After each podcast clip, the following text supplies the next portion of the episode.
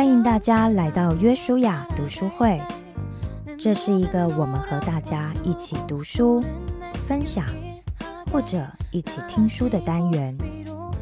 这个节目是由戏剧圣经和我们 w C C M 共同制作播出。而这次我们要读的书是由基督教旧事传播协会以及淡江教会制作的《水到渠成》这本书。这本书是由廖年明以及张路德两位服侍者累积过去的辅导经历，集合了三十篇生命故事汇整而成。这里面的故事主角。最年轻的有十八岁，最年长的有六十六岁。有单身男女，有夫妻，有父母，有孩子，也有爷爷奶奶。经由当事人对成长历程和原生家庭的反思，再透过牧者辅导的角度，借由前人的经验或者圣经的教导。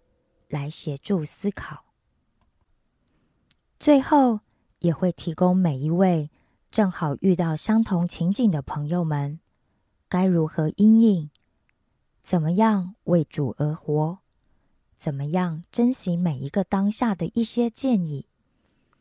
但愿每一位朋友都可以在这里得到鼓励，学习到智慧，并且得到从神而来的医治。与安慰。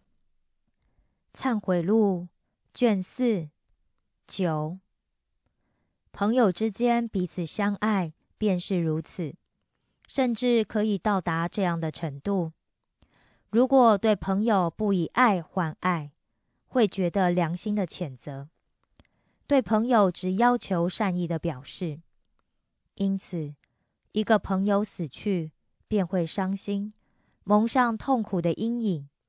甜蜜变成心酸，心灵完全沉浸在泪水中。死者的丧失生命，恍如生者的死亡。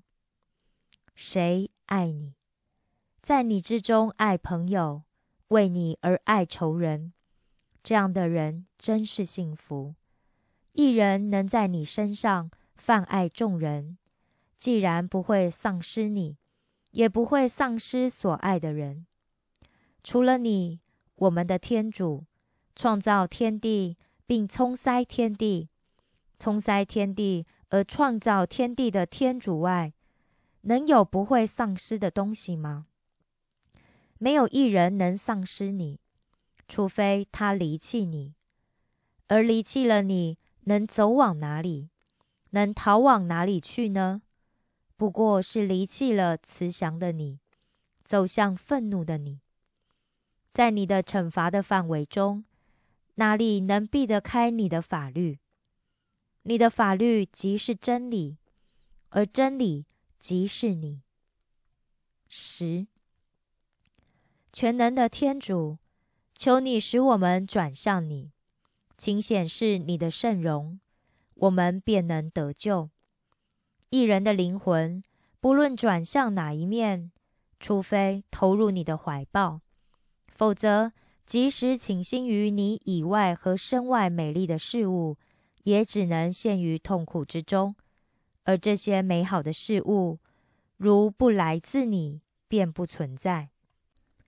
它们有生有灭，从生而长，由长而灭，接着便当趋向衰老而入于死亡。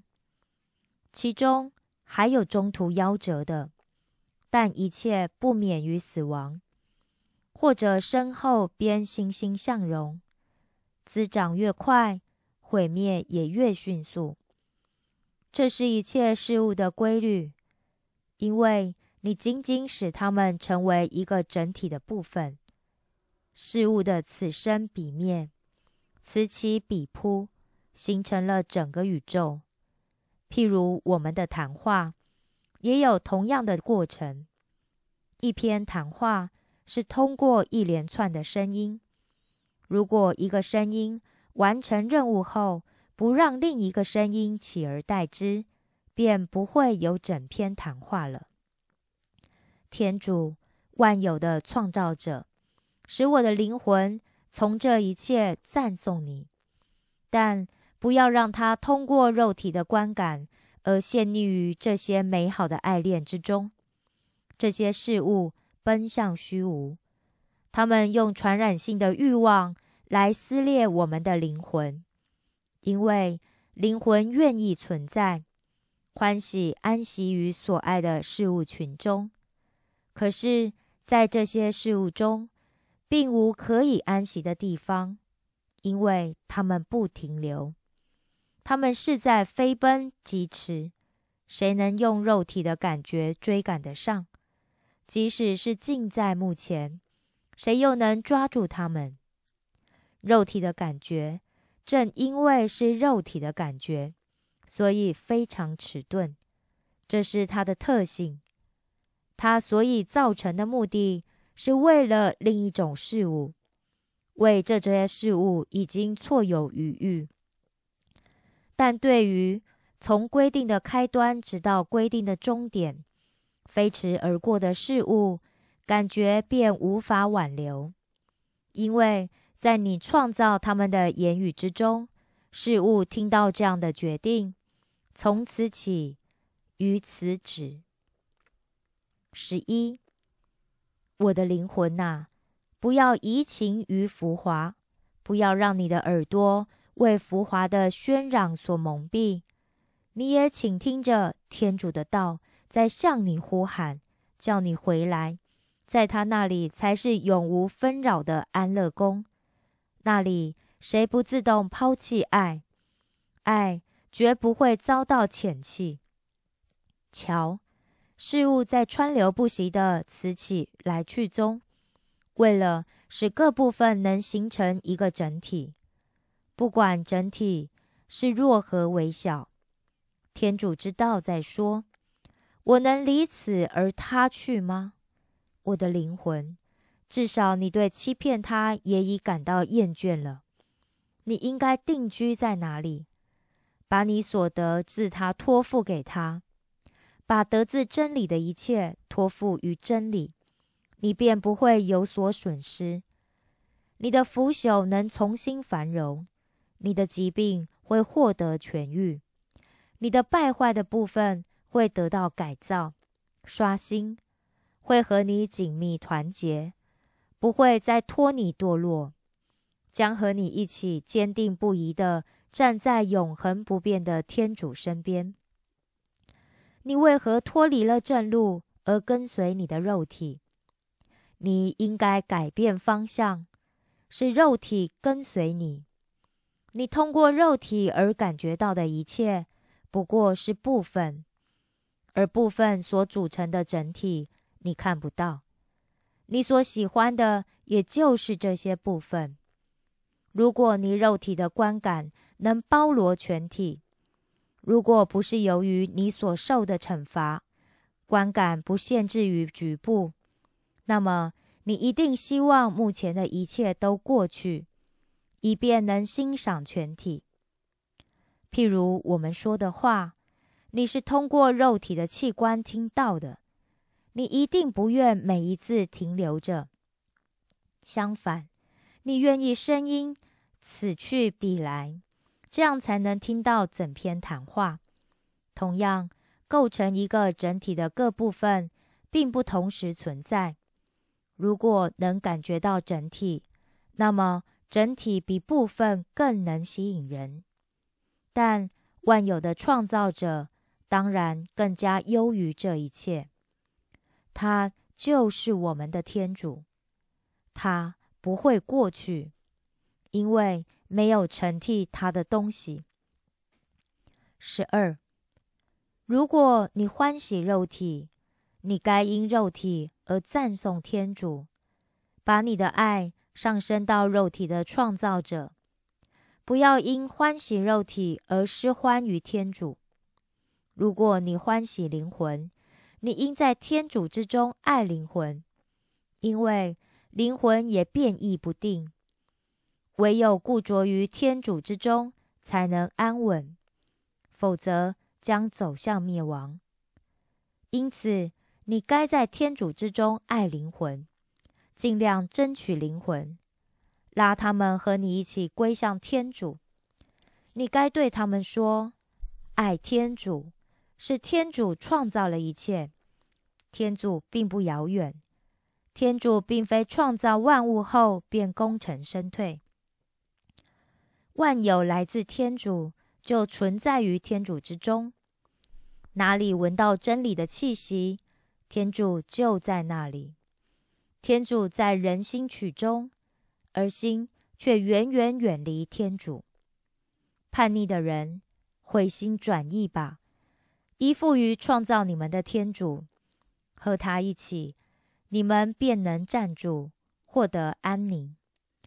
为何你们要走向崎岖的道路？你们要上哪里去呢？你们所爱的美好都来自他，但唯有归向他，才是美好甘饴。否则，即变成苦涩。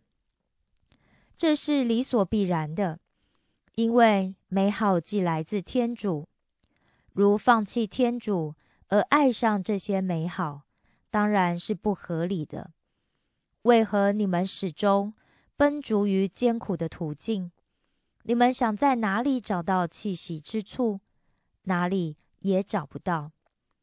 你们找寻吧，绝不在你们找寻的地方。你们在死亡的区域中找寻幸福的生命，幸福的生命并不在那里，那里连生命都没有，怎能有幸福的生命呢？他，我们的生命却会然下降。他担负了我们的死亡，用他充沛的生命销毁了死亡，用雷霆般的声音呼喊我们回到他身边，到他神秘的圣殿中。他本从此出发来到人间，最先降到童女的怀中，和人性和具有死亡性的人生结合。使无人不再永处于死亡之中。他如新郎一般走出洞房，又如壮士欣然奔回前程。他毫不逊觑地奔走着，用言语、行动、生活、死亡、入地、上天，呼唤我们回返到他身边。他在我们眼前隐去。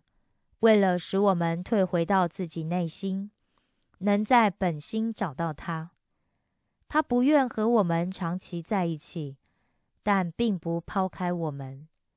他返回到他寸步不离的地方，因为世界是凭借他而造成的。他本在世界上，他又现身于这个世界上，为了拯救罪人。我的灵魂得罪他。向他忏悔，他便治疗我的灵魂。人的子孙们，你们的心顾虑重重，到何时为止？生命降到我们中间，你们还不愿上升而生活吗？但上升到哪里呢？你们不是已高高在上吗？你们的口不是在侮辱上天吗？要上升，要上升到天主面前。你们先该下降，因为你们为了反抗天主而上升，才堕落下来的。我的灵魂啊，把这些话告诉他们，使他们在涕泣之谷中痛哭，带领他们到天主眼前。如果你本着热烈的爱火而说话，那么你的话是天主圣神启发你的。十三。这一切，我当时并不知道。我所爱的只是低级的美。我走向深渊。我对朋友们说：“除了美，我们能爱什么？什么东西是美？美究竟是什么？什么会吸引我们，使我们对爱好的东西依依不舍？这些东西如果没有美丽动人之处，便绝不会吸引我们。”我观察到一种是事物本身和谐的美，另一种是配合其他事物的适宜，犹如物体的部分适合于整体，或如鞋子的适合于双足。这些见解在我思想中，在我心坎酝酿着。我便写了《论美与适宜》一书，大概有两三卷。天主啊！你完全清楚，我已记不起来了。我手中已没有此书，我也不知道怎样亡失的。十四，主，我的天主，我为何要把这本书献给罗马的演说家西埃利乌斯？我和他并不相识，他的学士在当时极负盛名，因此对他崇拜。我听到他的一些言论，使我很佩服，但主要还是由于各方面对他的褒扬跟标榜。我钦佩他本是叙利亚人，先精通希腊的雄辩术，以后对拉丁文又有惊人的造诣，同时对于有关哲学的各种问题也有渊博的知识。人们赞扬他。虽则不见其人，而对他表示敬爱。这种敬爱之诚，是否从赞扬者传入听者之心？不然，这是一人的热情燃烧了另一人的热情。听到别人赞扬一人，因为相信是真心的赞扬，自然会对那人产生敬爱之诚。换言之，对一人的赞扬是出于内心的情感。为此，我是依据人们的判断而爱重一个人，不是依照你天主的判断。但唯有你不会欺骗任何人。但为何人们的赞扬西埃利乌斯和赞扬一个赛车的有名誉者，或群众所称道的猎手大不相同，而是怀着尊敬的心意？例如，我也希望受到同样的赞扬。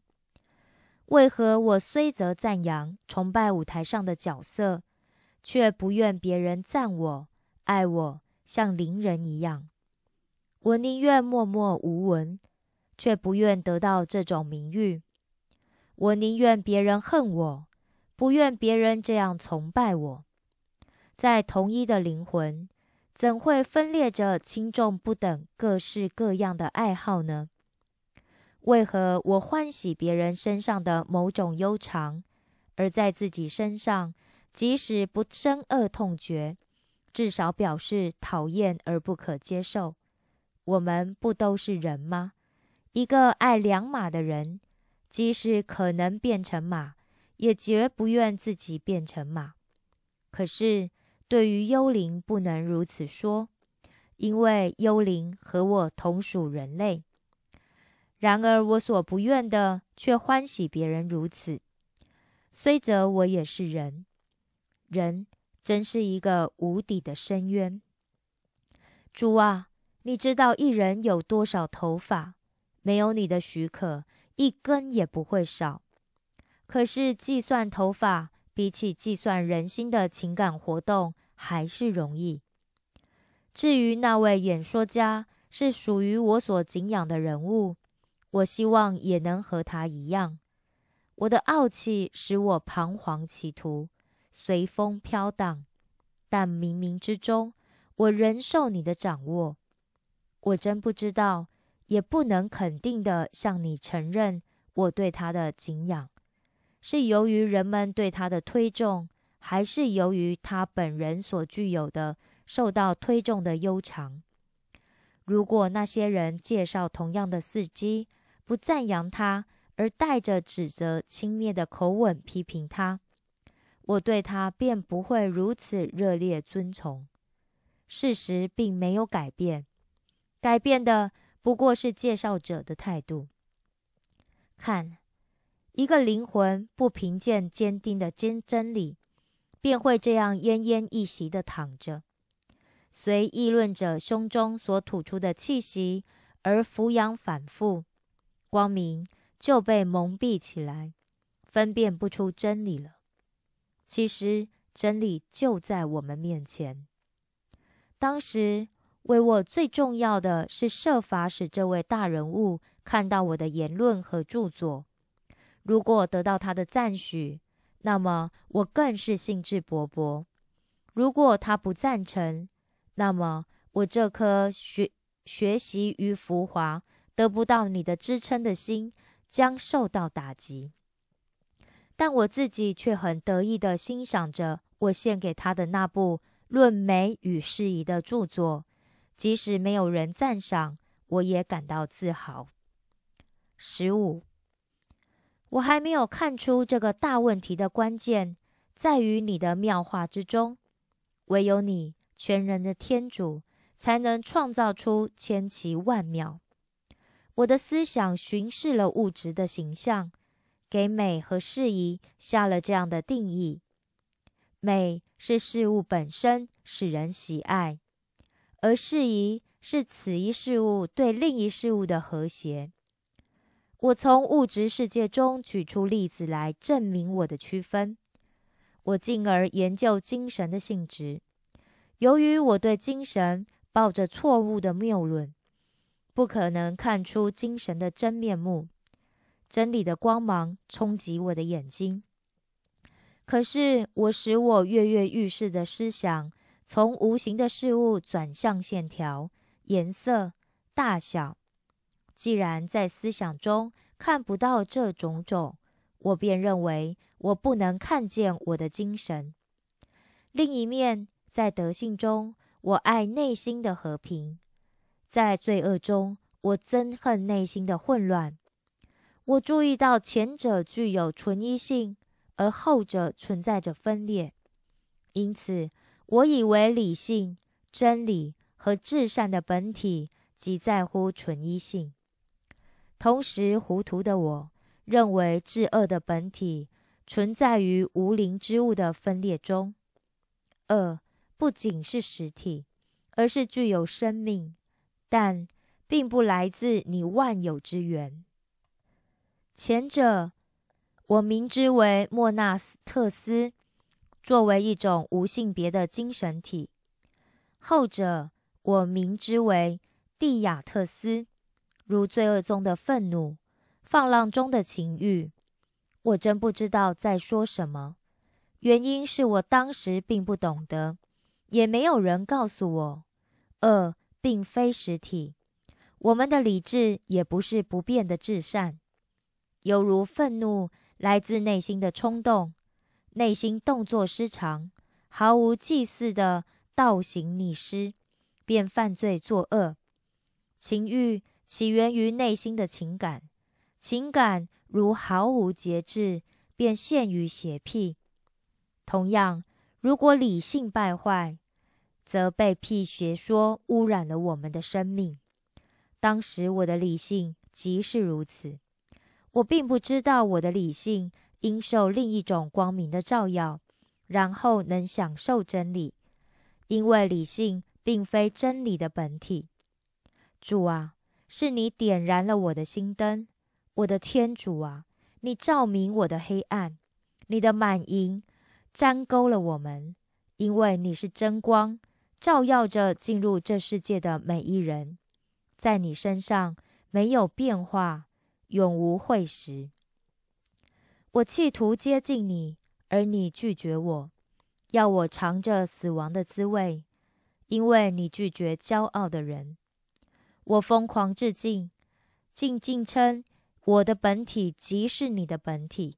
再有什么比这种论调更骄傲的呢？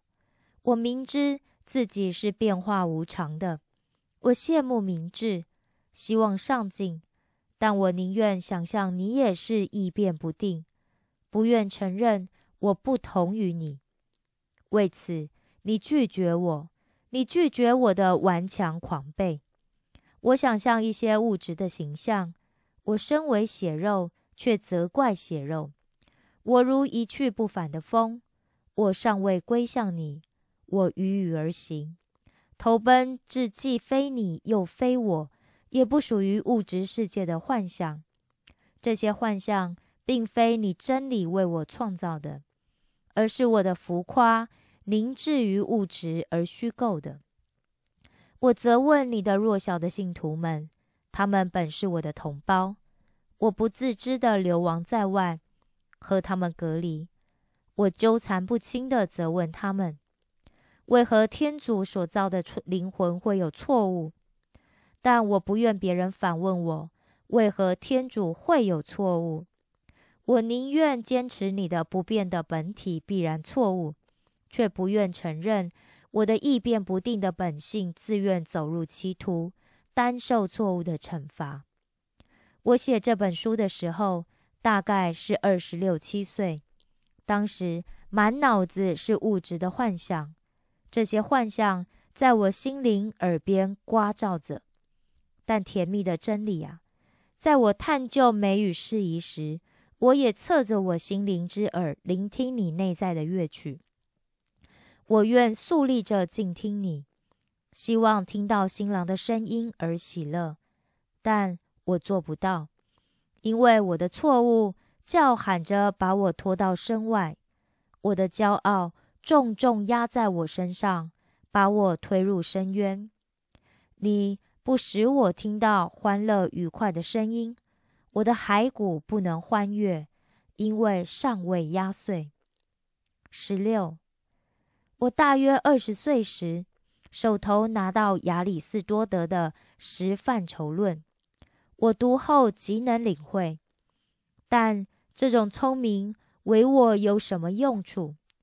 我的老师迦太基的雄辩术教授提到范畴，便动容赞叹。当时的所谓博士先生们也都交口称道。我也想望羡慕。看作一种不知如何伟大而神圣的著作。有些人自称，非但听到名师的口头讲解，而且还得见老师们在灰沙中描摹刻画，才勉强理会。我和他们谈起来，除了我自学心得之外，他们也谈不出什么。我以为这本书中相当清楚地谈到实体。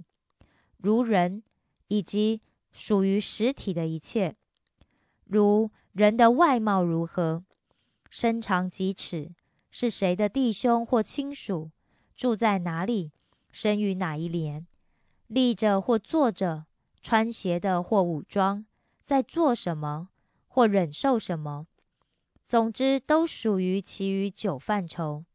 上面我仅仅举一些例子，即使在实体一类。便有无数例子。这一切为我有什么用处？没有，反而害了我。我以为这十项范畴包括一切存在。我企图这样来理解你天主的神妙的纯一不变性，好像你也附属于你的伟大与你的美好。以为这两种属性在你身上，好像在一个主体上。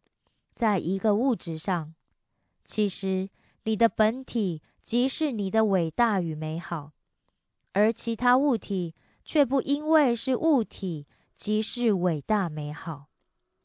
因为如果比较小一些，比较差一些，也依旧是物体。因此，我对你的种种看法都是错误，并非真理，都是我可怜的幻想。而不是对于你的幸福的正确概念。你曾命令过地要生出荆棘棘藜，我们原靠劳动才能得食。这命令在我身上执行了。当时像我这样一个听命于各种私欲的坏奴才，能阅读一切所谓自由艺术的著作，能无师自通，有什么用处？我读得津津有味。但并不能辨别出书中所有正确的论点来自何处。我背着光明，却面向着受光明照耀的东西。我的眼睛看见受光照的东西，自身却受不到光明的照耀。我不靠别人的讲解，不费多少劲，能理解一切有关修辞、论辩、几何、音乐。数学的论著，主，我的天主，你都清楚，因为我的聪明，我思想的敏锐，都是你的恩赐。但我并不以此为牺牲而而祭献你，所以这些天赋不仅没有用，反而害了我。我争取到我的产权中最好的一部分，我不想在你身边保守我的力量，反而往远方去。挥霍于荒淫情欲之中，良好的禀赋不好好使用，为我有什么用处？因为一般勤学聪明的人认为极难理解的那些问题，为我毫无困难。只有向他解释的时候，才能感觉到疑难之处。他们中间最聪明的，也不过是最先能领会我的解释的人。但这为我有什么用处？当时我认为你主、天主和真理不过是一个浩浩无垠的光明物体，而我即是这物体的一份子。唉，真是荒谬绝伦！但我当时确实如此。既然我当时恬不知耻的公开对别人传授我的谬说，向你狂吠。现在我也不顾魁号而向你天主忏悔，吕诉你对我的慈爱，向你呼吁。当时我一无师承，读通了难解的著作，但对于有关信仰的道理，却犯了丑恶不堪、亵渎神圣的错误。那么我的聪明为我有什么用处呢？相反，你的孩子们。始终依恋在你膝下，在你教会的巢中，有纯正的信仰作为饮食，安稳的等待羽毛丰满，长出爱德的双翅。即使思想除轴钝，能有多大害处呢？主，我的天主，我们希望常在你的羽翼之下，请你保护我们，扶持我们，你将怀抱我们。我们从孩提到白发，将受你的怀抱，因为我们的力量和你在一起时才是力量。如果靠我们自身，便只是脆弱。我们的福利在你身边，才能保持不失。一离开你，便走入歧途。主啊，从今起，我们要回到你身边，为了不再失足。我们的福利在你身边是不会缺乏的，因为你即是我们的福利。我们不必担心过去离开你，现在回来时找不到归宿，因为我们流亡在外时，我们的安宅并不贪毁。你的永恒即是我们的安宅。